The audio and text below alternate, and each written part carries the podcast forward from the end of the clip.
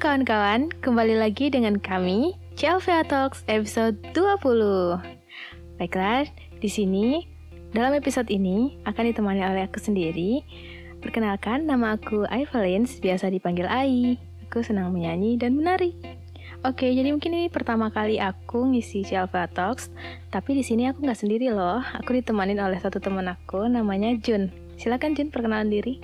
Hai, namaku Jun. Aku senang menyanyi dan menari, terutama lagu-lagu Korea nih. Nah, kebetulan banget hari ini kita, aku dan Ai akan memprestasikan. Oh, kok memprestasikan ya? Eh, memperkenalkan ke kalian bagaimana indahnya budaya-budaya Korea. Jadi eh, di episode kali ini kami akan membahas tentang Kultur Korea. Yeay. Wih. Sebenarnya kultur Korea ini isinya apa aja sih, Kak? Kayaknya aku cuma taunya adanya K-pop doang, Kak. Kayaknya Ya kurang. mungkin Ah, ah, mungkin orang-orang sekarang itu pada taunya mengenai lagu-lagunya aja kayak eh, girl band, boy band gitu aja sih. Tapi ternyata kan K-pop ini sebenarnya luas, Oh, mulai dari budayanya, mulai dari dramanya, dan yang banyak lagi sih pastinya. Nanti kita bakal bahas di sini lebih dalam ya, oke? Oke kak. Oh iya aku kak. Oh aku sih kayaknya pernah tahu kak ya. Kalau aku dulu tuh suka banget sama Super Junior, terutama yang lagunya Sorry Sorry itu. Wah itu aku dulu waktu Wah SMP. iya sih, iya bener itu SMP sih. Siapa juga yang nggak kenal eh, apa nggak kenal lagu itu emang legend banget itu. Oh iya nih. Kalau aku boleh kasih tahu nih kak ya. Apa sebenarnya K-pop itu mulainya itu dari tahun 80-an loh kak. Gimana tuh ceritanya? Jadi nih ceritanya pemerintah Korea itu bingung bagaimana caranya mereka menghadapi krisis moneter saat bisnis-bisnis mereka juga mulai turun. Jadi pelaku bisnis besar mereka itu juga mengalami kebangkrutan atau bahkan bisa sampai PHK yang massal gitu. Lalu bagaimana cara mereka mengakali bisnis yang menurun gitu? Jadi caranya mereka itu dengan Hmm. menggunakan musik dan budaya mereka sendiri. Taktiknya kayaknya kalau di awal kayaknya kok kayaknya bisa jadi blunder, tapi ternyata mereka membuktikan 10 tahun kemudian musik dan budaya mereka adalah salah satu yang terbaik di dunia. Wah, terbukti Keren kan? sih. Iya, sampai sekarang sih wah bener-bener K-pop itu Iya. bener-bener mendunia.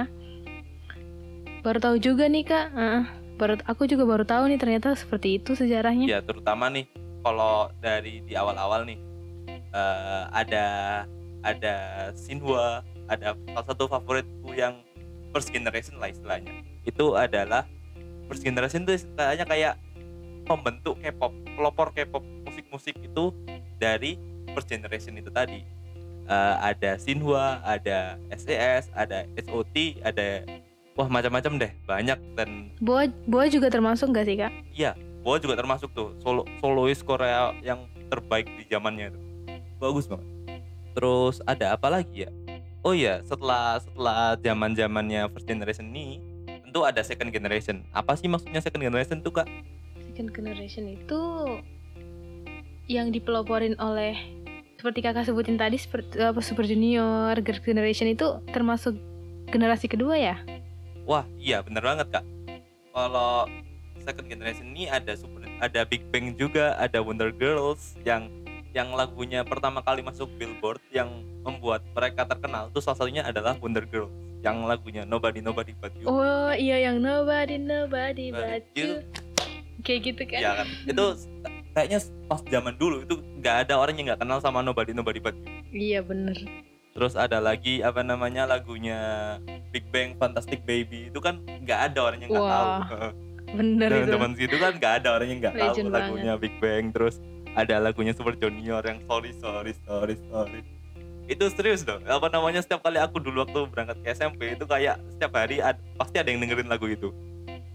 Iya bener bener bener. terus selanjutnya ada SS FO1 terus ada 2PM favoritku yang put your hands up put your hands up Put your hands up. Pup, pup, pup. aku juga tahu itu soalnya. Iya. Kayaknya aku termasuk K-popers generasi kedua deh. iya Soalnya emang aku juga dulu suka banget sama apa SNSD. Pokoknya sepantaran itulah. Termasuk tua juga ya. second generation ini juga apa berperan besar kak kalau first generation ini membuka jalan buat apa musik K-pop buat naik ke puncak Korea second generation ini juga Mhm. membantu musik Korea ini terkenal terutama di benua Asia dan Australia jadi apa Iya. jadi bagaimana kok kita bisa tahu dan musik-musik K-pop tuh terima kasih kepada Super Junior sama Won- kayak Wonder Girls Nah. gitu nah Iya sih, ke pengalaman aku juga pertama kali tahu Iya. tentang K-pop itu pada tahun 2011. Itu Iya. yang di berita di Indonesia itu tentang lagu Super Junior yang itu loh, Mr. Simple. Itu Iya, pertama kali sih kak, kalau aku. Kalau kakaknya sendiri?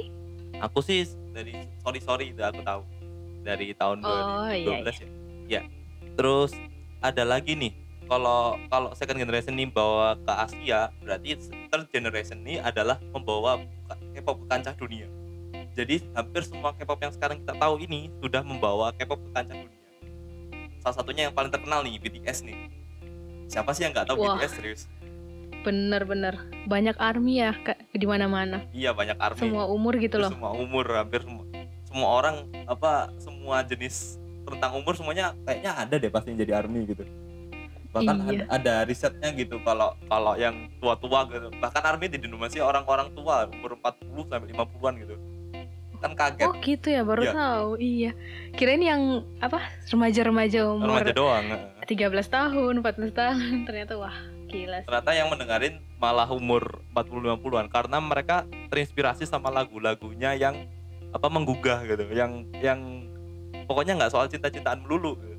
pasti ada yang Iya sih. apa, Mm-mm. menyemangati kita tapi nggak cuma BTS saja kok ada EXO juga lagu-lagu EXO juga menarik apa lagunya tergolong wah kayak manly maskulin banget lagunya gila Iya tuh. Kalau EXO aku sih taunya dari awal yang Mama itu sih. Iya. oh, gila Kalau. Nujiwat Iya. dikit. Mm-mm. aku sih taunya dari Coco Pop itu Coco Pop tuh lagu-lagu lagunya EXO yang paling melegenda serius terus ada lagi eh siapa sih yang nggak tahu Blackpink eh Blackpink itu kayak apa namanya kayak ikonnya dari girl band K-popers gitu. Iya, itu sih kalau orang-orang bilang sih itu kayak pengganti legendaris kita dulu tuh Anyone kan. Iya. Jadi kan mereka juga satu Iya, apa namanya jadi empat empat orang sama-sama empat Uh-uh. orang gitu dalam satu agensi juga iya gitu. satu loh. agensi juga Benar. terus ada lagi ada Twice ada Red Velvet ada God Seven ada Seventeen Ini apa yang kalau yang cowok-cowoknya kan NCT, NCT segala macam itu sih aku dengar. Sekilas sih. kalau ceweknya ada Different ada Red Velvet Iya banyak banget ya ternyata. banyak banget dan Dan sekarang emang udah memasuki generasi ketiga. Gitu ya. jadi K-pop ini udah masuk ke kancah dunia udah apa mainannya mereka udah di Billboard apa, Billboard sama chart musik US udah masuk YouTube apa top trending YouTube di mana-mana gitu Iya sih, itu kalau misalnya pertama kali ngeluarin lah, apa MV-nya itu wah iya pasti viewersnya kayak itu ya kayak juta kayak itu rebutan biasanya. kayak kayak Iya, rebutan ranking di trending gitu iya sih karena kan mereka udah mendunia jadi fandomnya bener-bener udah udah udah Mu- jadi bener-bener kuat. niat uh-uh. nunggu nunggu jam jam 12 ditungguin dah pokoknya streaming Iya. MV pertama. Mungkin wa- kakaknya juga ya sering ya? Iya aku juga gitu. sering gitu apa namanya nungguin jam 4 gitu buat streaming apa MV-nya BTS gitu. Seru Wah. gitu. Apa lihat komennya pertama-pertama kayak oh banjir komen. Oh iya kak. Kalau kalau third generation ini itu juga menandai suatu hal yang baru nih. Apa tuh kak? Eh, jadi third generation ini kayak membuka lebih banyak peluang jadi membernya tiga cuma Korea Korea doang. Tahu Lisa nggak? Lisa Blackpink. Iya Lisa Blackpink tuh. Lisa Blackpink itu Iya. kan asalnya dari Thailand. Oh iya benar-benar Iya juga Bam Bam dari God Seven itu kan asalnya juga dari Thailand. Jadi mereka membuka peluang gitu buat member-member apa audisi-audisi dari seluruh dunia untuk jadi member K-pop jadi member ber- boy band dan girl band. Iya sih kak. Apalagi itu sih kak apa bukan hanya Thailand Indonesia pun sekarang eh, udah oh iya mulai namanya Dita Dita Iya, nggak Dita sih kak itu Iya. Dita dari Dari Secret Number. Number wah itu wah itu banget. Indonesia bangga banget sih iya Bangga banget lah Indonesia pasti apa akan mengirimkan ba- lebih banyak lagi member-member K-pop selanjutnya. Semoga kita bisa Iya. ngirimin member-member lagi. Bisa boyband, bisa girl band. amin Oh iya, kalau Kak Ai sukanya lagu K-pop yang dari girl band mana, boyband mana gitu. Eh, kalau sekarang sih dulu kan kita kan ini istilahnya K-popper yang udah tua kan dari second generation Iya. gitu. Bahkan first generation juga udah pernah denger-dengar lagunya. Jadi mungkin sekarang cuman ya denger-denger yang emang sangat rame gitu, trending. Kemarin juga sempet suka banget sama yang apa namanya? Blackpink yang baru itu loh, lagu Iya, yang how do you baru. like that? Iya, How You Like That. Karena kan emang bener-bener ketika udah dikeluarin lagunya, MV-nya udah keluar itu pasti eh, banyak yang cover.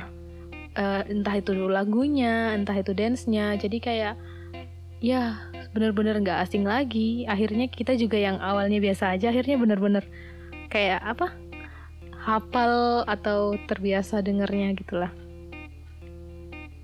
Ya, kalau aku sih sukanya lagu BTS ya sekarang ya. Sekarang kan apa ngeluarin lagu baru judulnya Dynamite. Itu Oh iya, baru banget itu. jadi mereka itu kayak ngeluarin lagu apa khusus didedikasikan kepada penggemar seluruh dunia. Jadi jadi Wow. supaya penggemar-penggemar seluruh dunia tuh bisa memahami apa yang BTS katakan. Jadi mereka mengeluarkan lagunya dalam bahasa Inggris. Oh gitu ya, aku belum sempat ngecek sih. Baru Wah, tahu cek aja juga kak, ternyata. lagunya enak. Wah, sip sip sip. Eh, jadi kan apa Kak Jun ini kan udah lumayan lama juga kan dan eh, bisa dibilang eh, fandom yang apa fans yang bener-bener nungguin updatean dari apa namanya Dari boyband atau ya, girl bandnya itu. Eh, kegiatan lain yang menunjang ini apa aja kak? Kira yang kakak pernah ikutin? ya, kalau di Indonesia ini kan banyak ya kayak event-event khusus Koreaan. Ada event apa dance cover, ada event sing cover, ada event idol look alike. Jadi kayak idol look alike itu kayak persis apa persis-persisan sama idola masing-masing gitu.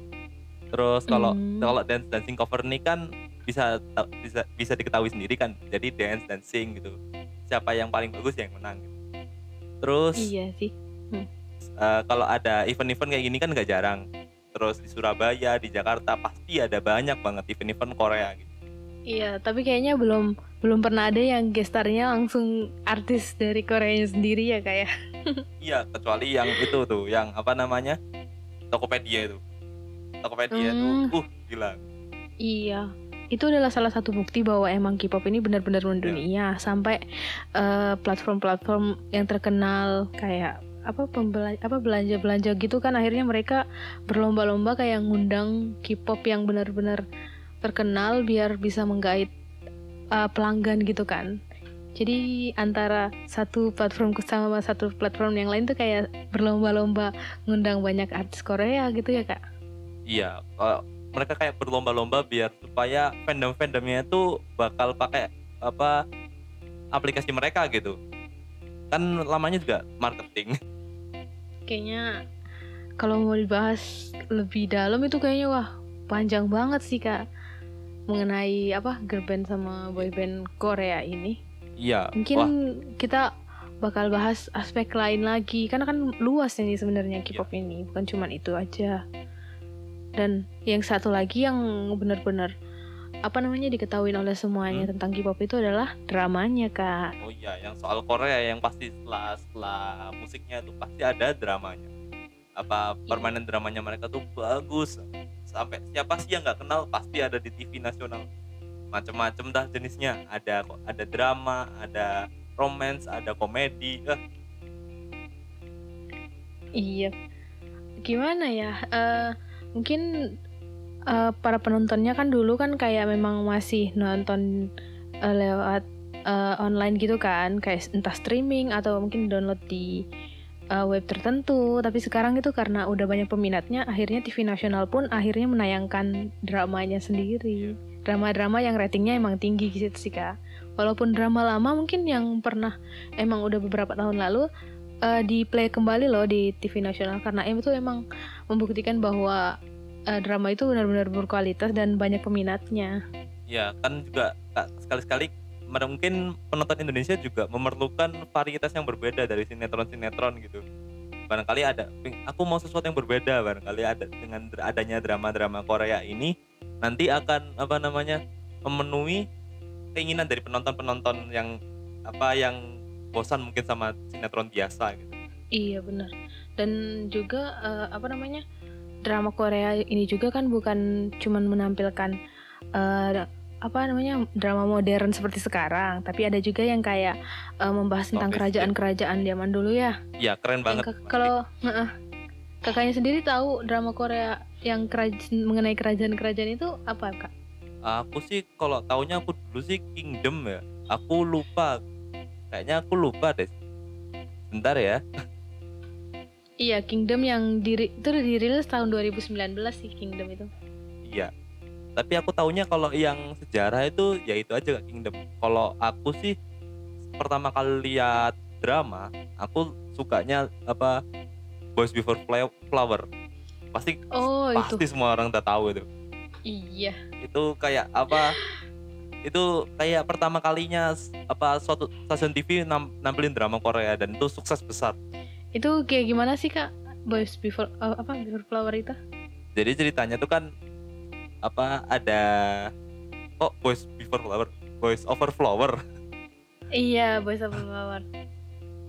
jadi voice over flower ini apa apa gemjandi ya gemjandi kalau salah iya gemjandi itu Mm. apa ada dari keluarga biasa itu dia tuh punya pu- apa ada bisnis toko laundry terus dia tuh masuk sekolah terus at- pas di pas di sana itu pas di sana itu ketemu sama cowok-cowok ganteng seperti biasa Yang disebut F4 itu ya? Iya, yang disebut F4. Ada Go Junpyo gitu. Ah, aku tahu tuh terus sampai sekarang. Iya. Itu udah lama banget Udah itu lama ya. banget. Kalau yang baru ini yang gak kalah serunya dan emang benar-benar trending di seluruh dunia itu itu The World of Married Couple tahu nggak kak? Iya, tahu itu. Apa iya namanya? itu Itu bikin sukses, bikin semua penonton sampai ikut kesal gara-gara aktingnya yang menawan gitu. Keren banget. Iya kalau boleh tahu tuh gimana sih, Kak? gitu. Kok kok bisa bisa bikin kesel, Kak? Iya sih itu kalau mau di eh, secara umumnya sih kayak mengenai rumah tangga dan ada pelakor-pelakornya gitu deh kak. Bahkan sampai Wah, pemeran yang menjadi pelakornya itu bakal dibully gitu loh di sosial medianya. Wah. itu menandakan bahwa memang dramanya sukses pemer apa namanya pemerannya benar-benar bisa memeranin sesuai karakter akhirnya dapet gitu loh kok sampai bully-bully gitu ya? iya Tapi itu tapi seru-seruan aja ya. Mm-mm. Uh. Padahal itu tahun 2020 loh di ininya di Dari iya tak pengudaranya tahun 2020 gitu. iya. Eh aku sih kak aku lebih suka apa kakak tahu nggak? Kak Ai pernah dengar apa King of Baking Kim Takgu oh iya Iya, tahu tuh Kim Tae ya itu itu dulu aku aku tuh nggak suka sama drama-drama Korea tapi lihat Kim Takgu itu aku juga langsung langsung ternyuh sama perjuangannya si Kim Takgu ini. Jadi kayak apa namanya kayak berjuang dari bawah gitu. Bagaimana rasanya berjuang dari bawah itu akhirnya terinspirasi sama King of Baking Kim Takgu ini nanti yang akan yang akan berakhir bahagia. Hmm, jadi tadi eh, dari drama kerajaan, terus tentang Boys, Boys Over Flower yang tentang apa kehidupan Nah. sehari-hari persekolahan, terus apa The World of Married Couple tentang rumah tangga, eh, dan apa tadi yang Kim Tago itu ya, Big Novel Ya. Kim Tago itu juga eh, tentang keseharian lah, tentang kesuksesan seseorang. Se- aku juga ada saran drama nih, so- soalnya kayak aku juga sendiri suka kan, secara personal suka dengan drama ini. Dan mungkin banyak juga orang yang suka. Itu namanya tuh eh, Reply 1 1988 itu bagus banget sih kak. Kakak udah pernah nonton belum? oh aku sih belum nggak tapi setahu aku reply itu kan banyak banyak jenisnya kan Mm-mm. ada jenisnya ada yang Iya. Reply 1997 jadi kalau yang aku saranin tadi itu kan 1988 kan? Iya. itu eh, dapat banget sih kekeluargaannya. Jadi kayak eh, film yang emang men- menjelaskan mengenai tahun tersebut tahun 1988 yang di Korea. Jadi kan situ kan kayak banyak kejadian sih kejadian nasional. Terus habis itu yang paling berkesan di aku itu sep- seperti kekeluargaannya sih kak. Jadi benar-benar eh, apa namanya eh, nyeritain bagaimana keluarga Korea pada saat itu. Ada yang krisis Hmm. juga. Iya. Terus akhirnya sampai sampai apa namanya sampai ke depan ke depannya jadi mereka apa namanya bisa sukses. Dan itu kan latar latar belakangnya kan kayak di sebuah eh apa? Apa di kayak? sebuah tempat yang kayak satu lorong itu mereka bertetangga gitu loh kak. Tapi tetangga kayak mereka kayak keluarga gitu loh sampai akhirnya di apa namanya ini spoiler sih. Jadi kayak kalau misalnya mau nonton ya silakan spoiler, nonton. spoiler, spoiler. jadi kayak di Spoiler spoiler. alert. jadi kayak eh jadi bakal mereka bakal menikah di gitu tetanggaan lah Ah, iya. segala macem. Pokoknya bagus. Itu menurut aku. Kayaknya seru tuh kak. Aku kapan-kapan harus nonton tuh reply reply Oke. 1988 ataupun dan reply dua reply lainnya kalau nggak salah ya. Ada yang Iya. 94 sama yang 97 iya benar 97 94 dan itu kayaknya seru deh kak. Kalau kita bahas mm, mengenai filmnya juga nih kakak tahu nggak? Hmm, Kai iya. pernah denger film Parasite? Parasit. Oh iya iya. Parasit itu yang apa namanya banyak penghargaan itu. Iya yang penghargaan dunia. Itu filmnya bagus banget ratingnya tinggi. Karena berhasil menyinggung tentang apa kesenjangan antara ekonomi ekonomi orang kaya dan ekonomi orang miskin. Dengan Iya drama sih, Korea yang hmm. bagus dengan paduan drama-drama yang bagus ala-ala Korea gitu itu berhasil menarik minat bahkan dari seluruh dunia gitu. Bener banget itu. Pas waktu aku nontonnya kan kebetulan nontonnya kan di bioskop kan. Eh, itu bener-bener wah mind blowing banget dari awal sampai akhir itu kayak gak bisa berhenti nonton gitu loh. Nggak nggak bosen juga nggak bosen di tengah-tengah karena gimana ya alurnya bagus banget gitu loh kak. Mm. nggak heran sih jadinya banyak banyak apa meraih banyak penghargaan.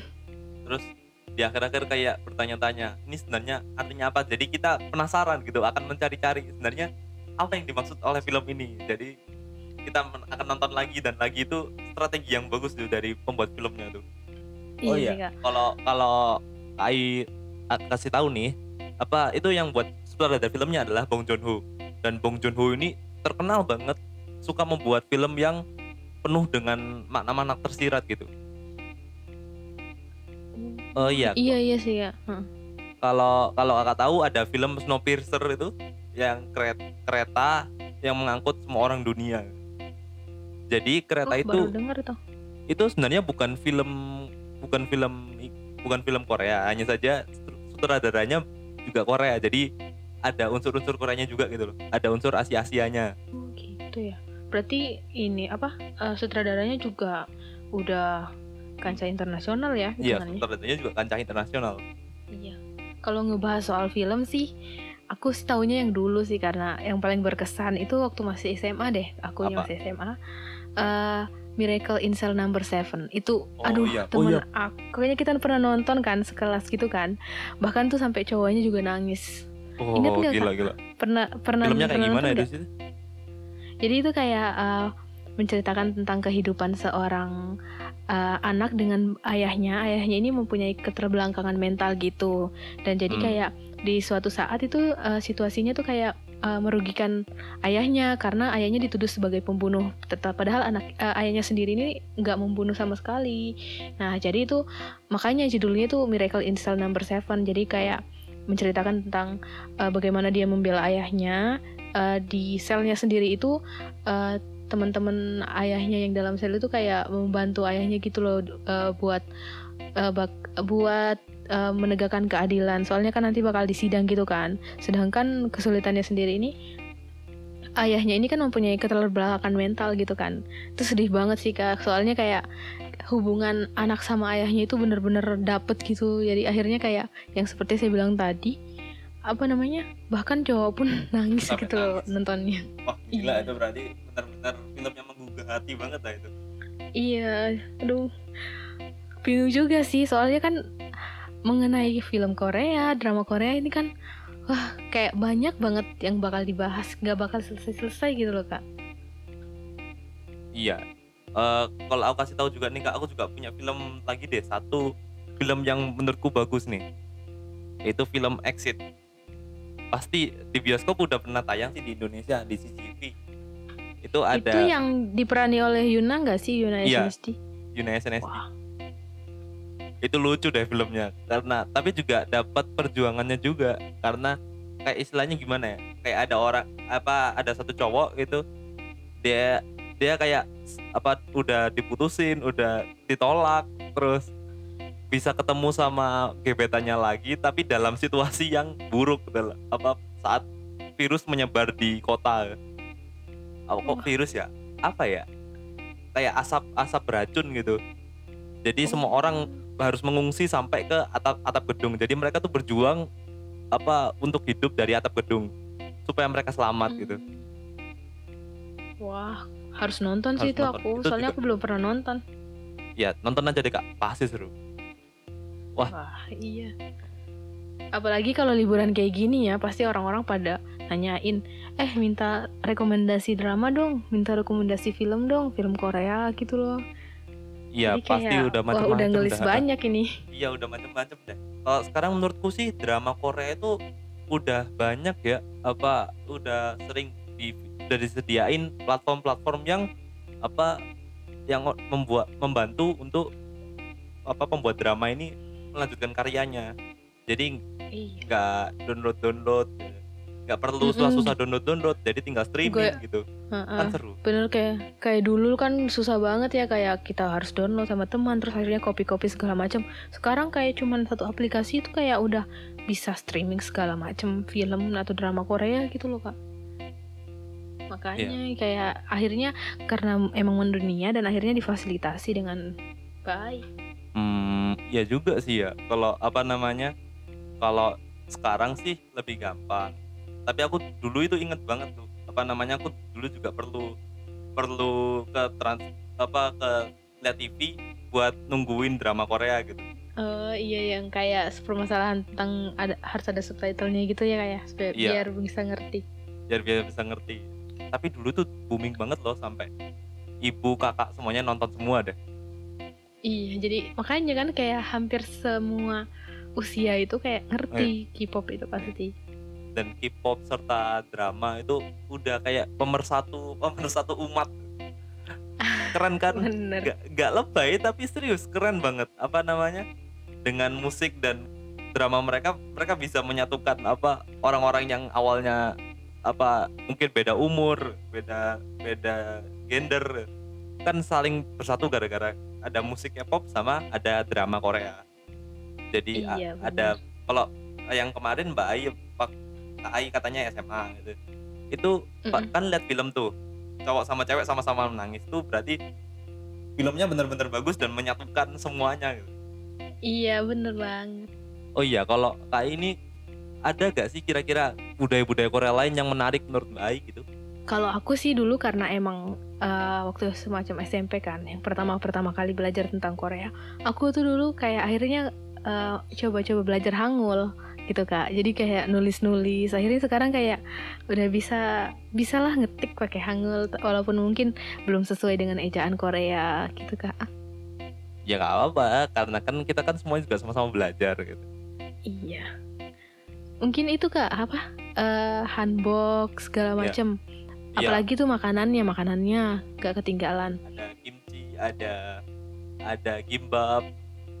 Dan sekarang makanan-makanan kayak gitu kan gampang didapatkan ya. Apa banyak yang banyak yang nyediain dari online-online gitu.